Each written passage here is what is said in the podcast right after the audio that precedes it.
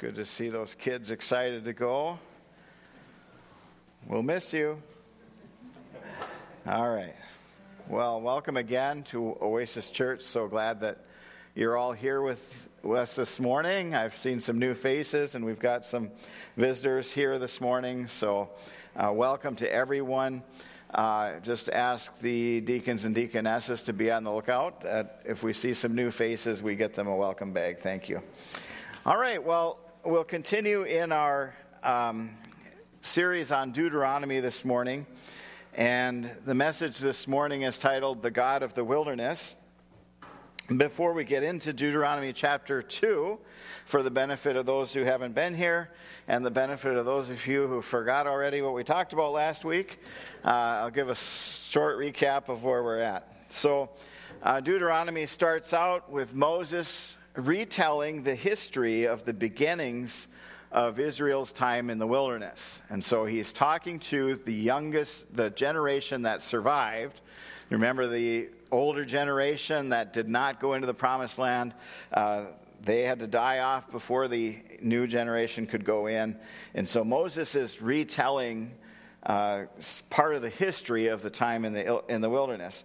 So Israel had refused to enter the land even after witnessing all these miracles, uh, they still didn't seem to trust God would deliver the promised land to them. And so there is a consequence. Uh, the consequence was that none of the people that were basically of fighting age, which most scholars think is uh, ages 20 and up at the time, uh, anyone that was 20 and up that said, We're not going in, uh, did not get to see the promised land. In other words, they, they would die off, and then once they had died off, then the uh, new generation could come in. So uh, I feel like I'm ringing a little bit, so I don't know what's going on there. But um, so that was the consequence. Um, and then they said, okay, well, okay, we'll obey, we'll obey, we'll go up and we'll fight. And God's response was, it's too late. Don't go up now to fight. He said, I won't be with you. But they go anyway. And they're beaten by the Amorites. Remember, the, it says they chased them like a swarm of bees would chase. And then they wept before the Lord, but the Lord would not listen. And that was the cost of their rebellion. And ultimately, as we concluded last week, we saw that the reason that their grief did not really get God's sympathy was it was a worldly grief, not a godly grief. And we pointed to uh, where Paul wrote to the Corinthian church in 2 Corinthians chapter 7. Godly grief produces a repentance that leads to salvation without regret, whereas worldly grief produces death. And so that was our lesson last week that we were reflecting on is do we have a godly grief that leads us to repentance and then salvation without regret? Or is our grief just because we got something we did and caught consequences that we didn't like? And we would rather have the godly sorrow. So, this morning we're continuing where Moses is giving the narrative, and we're going to learn more about the wanderings, and we're going to cover another bigger chunk of scripture from uh, Deuteronomy chapter 1, uh, chapter 2, starting at verse 1 and through verse 25. And in case you sound, some of it sounds familiar to you, a lot of this narrative is also um, included in the book of Numbers. Uh, so this is kind of a recap that Moses is giving, um, but a lot of the uh, more extended um, accounts of it could be found in, in the book of Numbers. So I'll read it and then we'll get into it. Then we turned and journeyed into the wilderness in the direction of the Red Sea as the Lord told me. And for many days we traveled around Mount Seir. Then the Lord said to me, You have been traveling around this mountain country long enough. Turn northward and command the people, You are about to pass through the territory of your brothers, the people of Esau who live in Seir, and they will be afraid of you. So be very careful. Do not contend with them, for I will not give you any of their land, no, not so much as for the sole of the foot to tread on because I have given Mount Seir to Esau as a possession. You shall purchase food from them with money that you may eat. And you shall also buy water from them with money that you may drink. For the Lord your God has blessed you in all the work of your hands. He knows you're going through this great wilderness. These 40 years the Lord your God has been with you, you have lacked nothing. So we went on away from our brothers, the people of Esau who live in Seir, away from the Arabah road to Elath, from Elath and Ezion Geber. Now, just as a bit of trivia, the word Elath there is a city they're talking about. It meant palm grove. So it's been a long time that people have been naming their cities after palms. Isn't that something? Okay, continuing on. And we turned and went in the direction of the wilderness of Moab, and the Lord said to me, Do not harass Moab or contend with them in battle, for I will not give you any of their land for a possession, because I have given Ar to the people of Lot for a possession. The Emim formerly lived there, a people of great and many, a people great and many, as tall as the Anakim. Like the Anakim, they were also counted as Rephaim, but the Moabites called them Emim. The Horites also lived in Seir formerly, but the people of Esau dispossessed them and destroyed them from before them and settled in their place, as Israel did to the land of their possession, which the Lord gave to them. Now rise up and go over the brook Zered. So we went over the brook Zered and from the time of our and the time from our leaving Kadesh Barnea until we crossed the brook Zered was 38 years until the entire generation, that is, the men of war, had perished from the camp, as the Lord had sworn to them. For indeed the hand of the Lord was against them to destroy them from the camp until they had perished.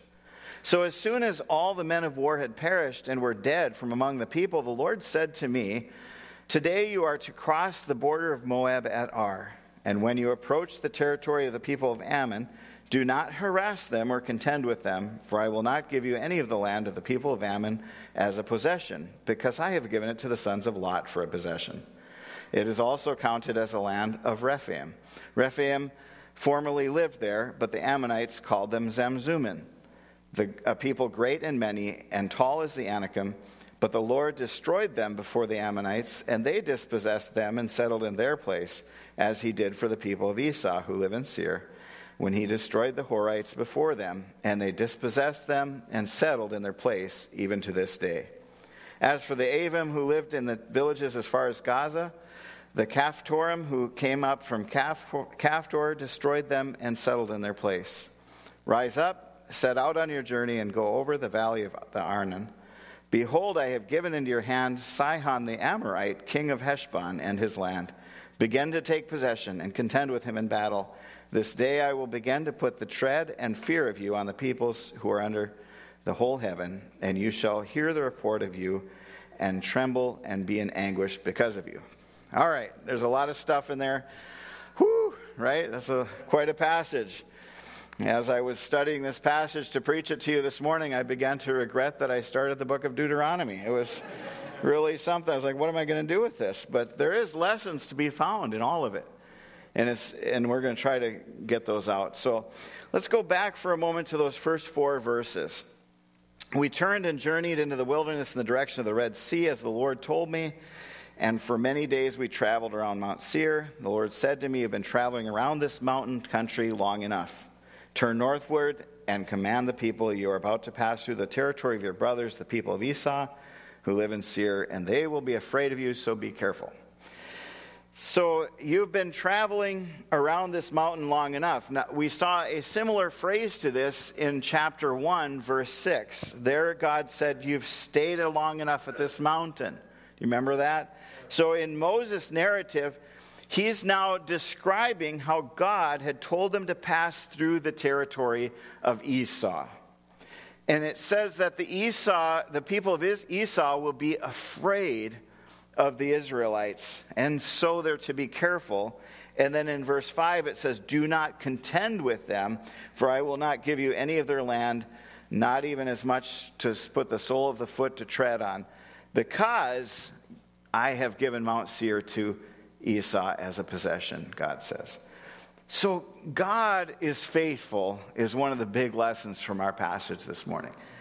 He's not only faithful to Israel, he's faithful to the Edomites, that is, the descendants of Esau. You remember Esau, he gave up his birthright, but still God provided for his descendants. The command not to contend with Esau's people was not only because of God's provision to them, but also as a warning of sorts to Israel. They were to trust God and the land he had given them and believe that it was a good land as God had told them it would be. And because of this, they were not to covet other lands that they were to see. Not things that aren't theirs were not supposed to be looked at by them as something they could maybe take. So if you've ever done this, and I know all of you have, you've been at a restaurant You've placed your order and you're sitting there waiting and, and you're hungry and you see the waiter coming with the big tray, right? And you're like, yay, the food's coming. And then they bring it to someone else's table. And it's easy to look over there and see, well, what did they get? What's the food that they're eating? And the other table probably got something different than what you ordered. And it's very tempting to look over there at that food because you don't have yours yet and you're longing for something even though you know your own plate's on its way eventually, and that food was specially ordered and made for you, still the temptation's there, isn't it? What's over there? Those fries look good. When God has promised us something good and we wait for it, we're not to long for something other than that which He Himself will provide. So the people are uh, right off, they, they can say, This land you're passing through, God is saying to them, that's not for you. That's for Esau. That's the land they got. But there's something better coming for you. So don't let your eyes wander. Don't begin to covet what the Edomites have. For one thing, it's been given to them, it's not yours. But besides that, God had something better for them. So instead of taking it by force or even taking from the land as they pass through, God says to pay for the water and food that they might use while they're there. And the reasoning God gives is that He's blessed Israel with many provisions. They had the means to purchase their own food. Do you remember when they left Egypt and they plundered the Egyptians? All the people gave them their jewelry and all this stuff. And also, when they were in the desert, even though they were wandering, their flocks increased, the Bible tells us. Their clothes didn't wear out. All of those things. So God had provided mightily for them, even though they were wandering because of their own disobedience. Now, if you were to look at the book of Numbers in chapter 20, we find that even though this was the command of God that they were to go in and pay for their food and water as they went through, uh, they were not allowed to go in. So let's look at Numbers chapter 20 starting at verse 18. It says, Edom said to him, You shall not pass through, lest I come out with the sword against you. And the people of Israel said to him, We will go up by the highway, and if we drink of your water, I and my livestock, then I will pay for it. Let me only pass through on foot, nothing more. But he said, You shall not pass through. And Edom came out against them with a large army and with a strong force. Thus, Edom refused to give Israel passage through his territory so Israel turned away from him. Obviously, God knew ahead of time that this is what was going to happen. He is sovereign, He is omniscient, but still, He had warned the Israelites that they were to pay their share in land that was not theirs. They were to pay for food and drink that they got. So He said in verse 6, back in Deuteronomy chapter 2 You shall purchase food from them with money that you may eat, and you shall also buy water from them with money that you may drink. For the Lord your God has blessed you in all the work of your hands. He knows you're going through this great wilderness. These 40 years, the Lord your God has been with you. You have lacked nothing. So they are to trust God for their provision. God is faithful even in dealing with unfaithful people. Thank God for that, right? John Maxwell writes about this the people who had insulted God by not trusting him wanted for nothing. So even though they insulted God by not taking his promised land, he still provided for them. He gave them food, clothing, and protection. He knew their path in the wilderness, and for 40 years he took care of them. Moses continues to remind the people of the faithfulness of God. And then he mentions that they ended up not going into Seir, where the people of Esau were in verse 8. Um, and then we see people, the people turning towards another place, the place of the Moabites. And here they are told again don't harass them, don't contend with them, because God had given Ar to the people of Lot. And we see that in verse 9. Now, the Moabites are descendants of Lot.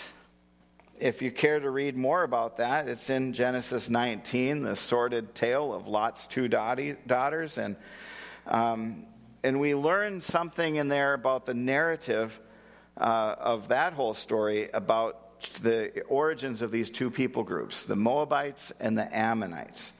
And so let's look at that for a moment. Uh, Genesis 19, starting at verse 36. Thus, both the daughters of Lot became pregnant by their father. The firstborn bore a son and called his name Moab. He is the father of the Moabites to this day. The younger also bore a son and called his name Ben Ammi. He is the father of the Ammonites to this day. So that's the origin of those two people groups. Just like Esau's people, Lot's descendants are also given a place to call their own, a place where the Israelites were not to contend with or covet after.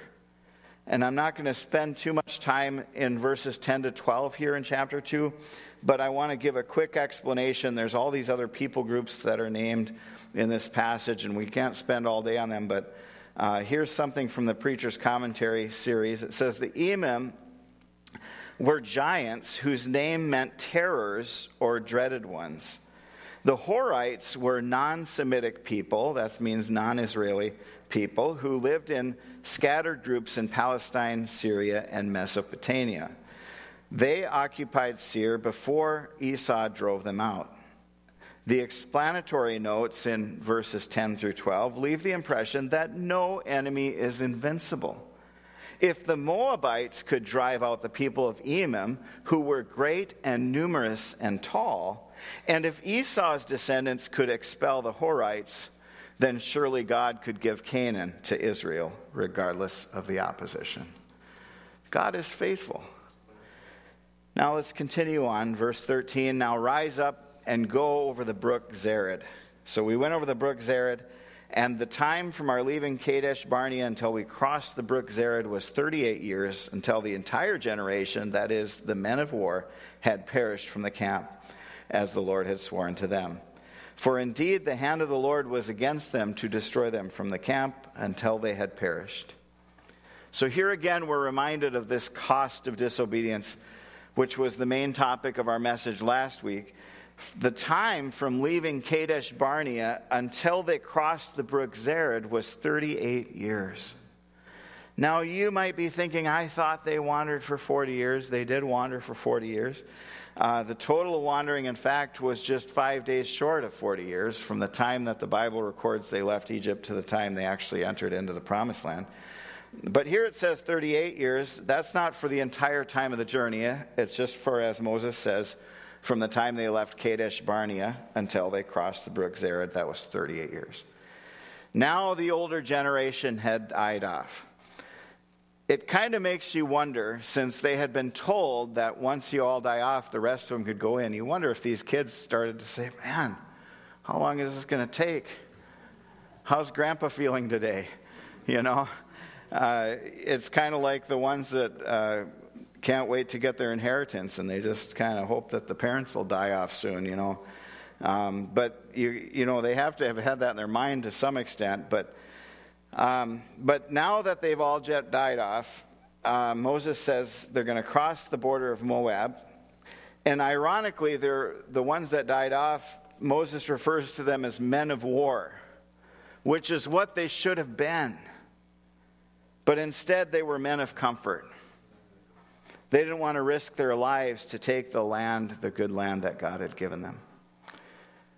Continuing on in verse 16, so as soon as all the men of war had perished and were dead among the peop- from among the people, the Lord said to me, Today you are to cross the border of Moab at Ar. And when you approach the territory of the people of Ammon, do not harass them or contend with them, for I will not give you any of the land of the people of Ammon as a possession because I have given it to the sons of Lot for a possession. It is also counted as a land of Rephaim. Rephaim formerly lived there, but the Ammonites called them Zamzummim, a people great and many, as tall as the Anakim. But the Lord destroyed them before the Ammonites, and they dispossessed them and settled in their place as he did for the people of Esau who lived in Seir. When he destroyed the Horites before them, and they dispossessed them and settled in their place even to this day.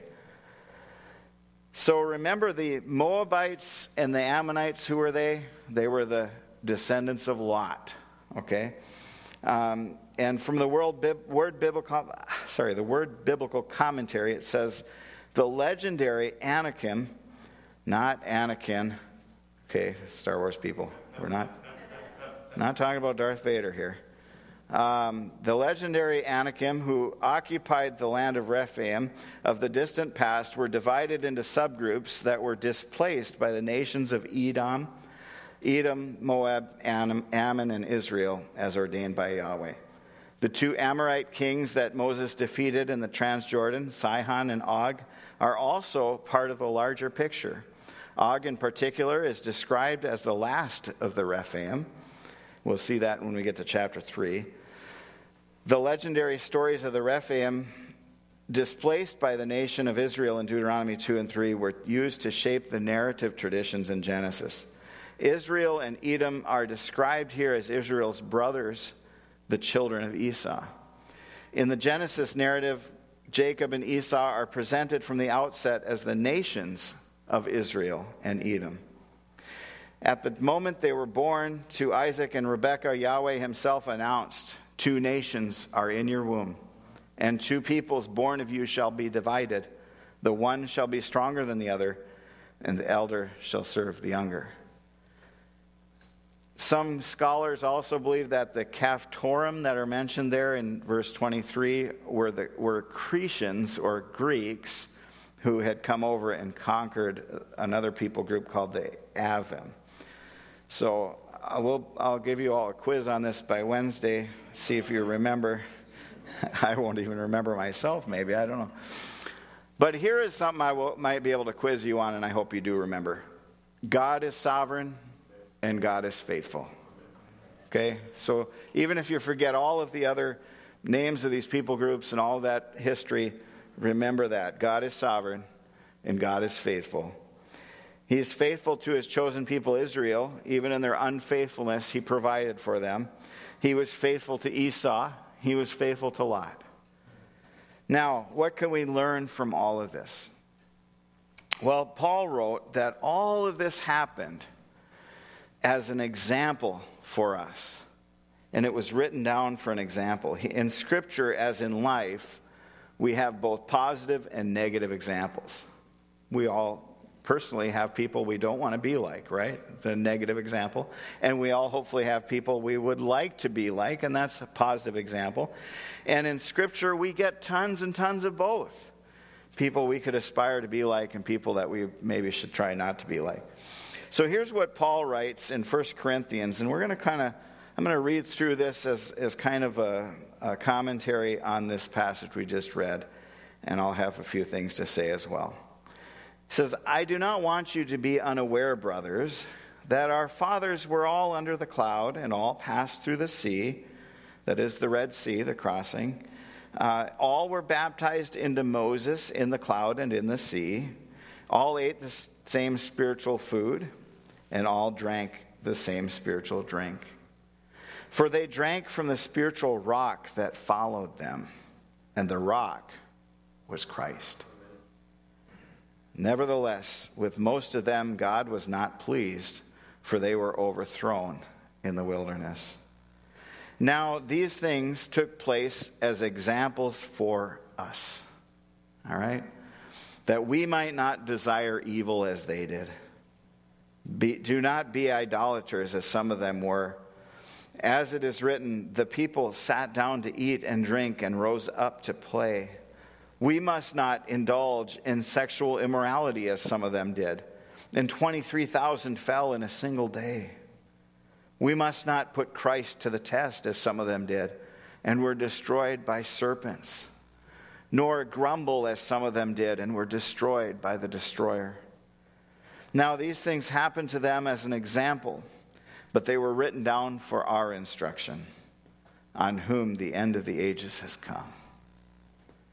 Therefore, let anyone who thinks that he stands take heed lest he fall. Do you see what Paul is saying here? He's recalling. Paul, Paul knows he's writing to some people who would know this history. And he's saying, We've got something to learn from it. They grumbled, they disobeyed, they violated God's laws, and they paid all these prices again and again for it. Don't do that. And by the way, don't think you're so proud that you're incapable of falling. Let anyone who thinks that he stands take heed lest he fall.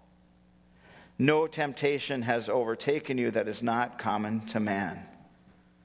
What was one of our lessons? God is faithful. And he will not let you be tempted beyond your ability. But with the temptation, he will also provide the way of escape that you may be able to endure it. That's a good verse to memorize, by the way. That's a good one. That uh, we can remind ourselves when it comes to temptation that we don't have to fall to that temptation. We can actually say, Lord, help me. He provides a way of escape. It might be someone sitting in a pew across from you that you call on and say, I'm tempted, brother. I'm tempted, sister. And they can encourage you. But the pride of life is, I can't fall. I've arrived. I'm too far along this path of Christianity. I, I'm, I'm past those things I used to do, and that's a dangerous thought. Take heed. Therefore, my beloved, flee from idolatry. I speak as to sensible people. Judge for yourselves what I say. And then he starts talking about communion the, the time we take, we do it every first Sunday of the month. But the ordinance that Jesus started, he says, the cup of blessing that we bless, is it not a participation in the blood of Christ? And the bread that we break, is it not a participation in the body of Christ? Because there is one bread, we who are many are one body, for we all partake of the one bread. Consider the people of Israel are not those who eat the sacrifices participants in the altar. What do I imply then? That food offered to idols is anything, or an idol is anything? No. I imply that what pagans sacrifice, they offer to demons and not offer to demons and not to God. I do not want you to be participants with demons. You cannot drink the cup of the Lord and the cup of demons. You cannot partake of the table of the Lord and the table of demons. Shall we provoke the Lord to jealousy? Are we stronger than He? Now, a lot of times you've probably heard that portion I just read along with your communion reflection as a pastor has maybe has led you through a time of communion or an elder. And you, are familiar with that. But now that we've seen it all together in context remember where it started. Paul was writing that we have a lesson to learn as we look back at the biblical narratives, such as we're reading in Deuteronomy. We have lessons to learn, and a negative example in many cases. Don't go that way. Don't disbelieve God. His promises are true. Look at the consequences of not going into the promised land, of wimping out and saying, Oh, we've only seen this many miracles and we haven't seen quite enough to put faith in us. We talked about that a little bit the last couple weeks. It's a, it's a hard thing to imagine. These are the people who saw what we watched. We watched the old Ten Commandments movie with Charlton Heston, and back then that was pretty good special effects, you know. And you say, "Wow, that's amazing." These are the same people that saw all of that. And God said, Here's your land. Go in and get it. Oh, but there's big guys in there. They're scary. And we laugh and we chuckle, and I do too. I was just sharing with someone this morning the first time I ever decided to just start writing, writing through, reading through the whole Bible from front to back. Uh, some many years ago, I kept saying, oh, How could these people of Israel never learn their lesson? How could they? It's like this constant cycle obedience and blessing, disobedience and curse, drawing them back into repentance, back into the way of living they're supposed to. And what do they do as soon as they get the blessing again? Then they start to disobey again. And it's the cycle, the cycle, the cycle. And I looked at that and I read chapter after chapter of scripture telling us. I, I think to myself, man, these people just couldn't get it. Now I realize I'm not that much different. He's given us the blessings of salvation. He's lavished his mercy on us, Ephesians 1. And yet sometimes we say, Oh, I'm not sure if I believe the promise anymore. Now the world is really crazy right now, and it doesn't seem like God is in control. And we could easily do the same. Take heed, Paul said, lest you should fall. So, as I close this message this morning, again, I know that probably a lot of us are going to forget some of the names and the people groups and the history. Some of you are nerds like me and may be more interested in that. But I want you to leave here with two main thoughts God is faithful, and God is sovereign, and He's in control. And we can trust His word because He's proven it true again and again and again. And take heed lest you be one of those people who says, Well, I need one more proof. God, could you give me one more miracle? Could you answer one more prayer? And then I'll be really strong in my belief. Well, there's a danger in that, isn't there? Do you remember the parable Jesus told about the rich man and Lazarus? This guy that uh, went to hell and Lazarus was this poor, begging guy that was sick all the time, and he, he never got anything good in life, and he went to heaven. And they have this discussion between Abraham and, and uh, this rich man, and he says, Oh, well, send him back to talk to my brothers. He's like, Well, he, he, they have Moses and the law. Oh, but, but if you send someone back, then they'll believe. And, and what's the answer? If they didn't believe Moses, they wouldn't even believe a risen man coming back. If your belief this morning is waning or it's weak, and you know, I used to have stronger faith in what happened to it, you have a gracious God who can restore that faith to you again. And so you need to ask Him and say, Lord, would you restore unto me that faith? Bring it back, Lord. Let me not be one of those who grumble and put you to the test and say one more miracle. But we know that even our faith is a gift. As someone reminded me this morning in our prayer group, we don't even produce our own faith. It's a gift from God, lest any of us shall boast.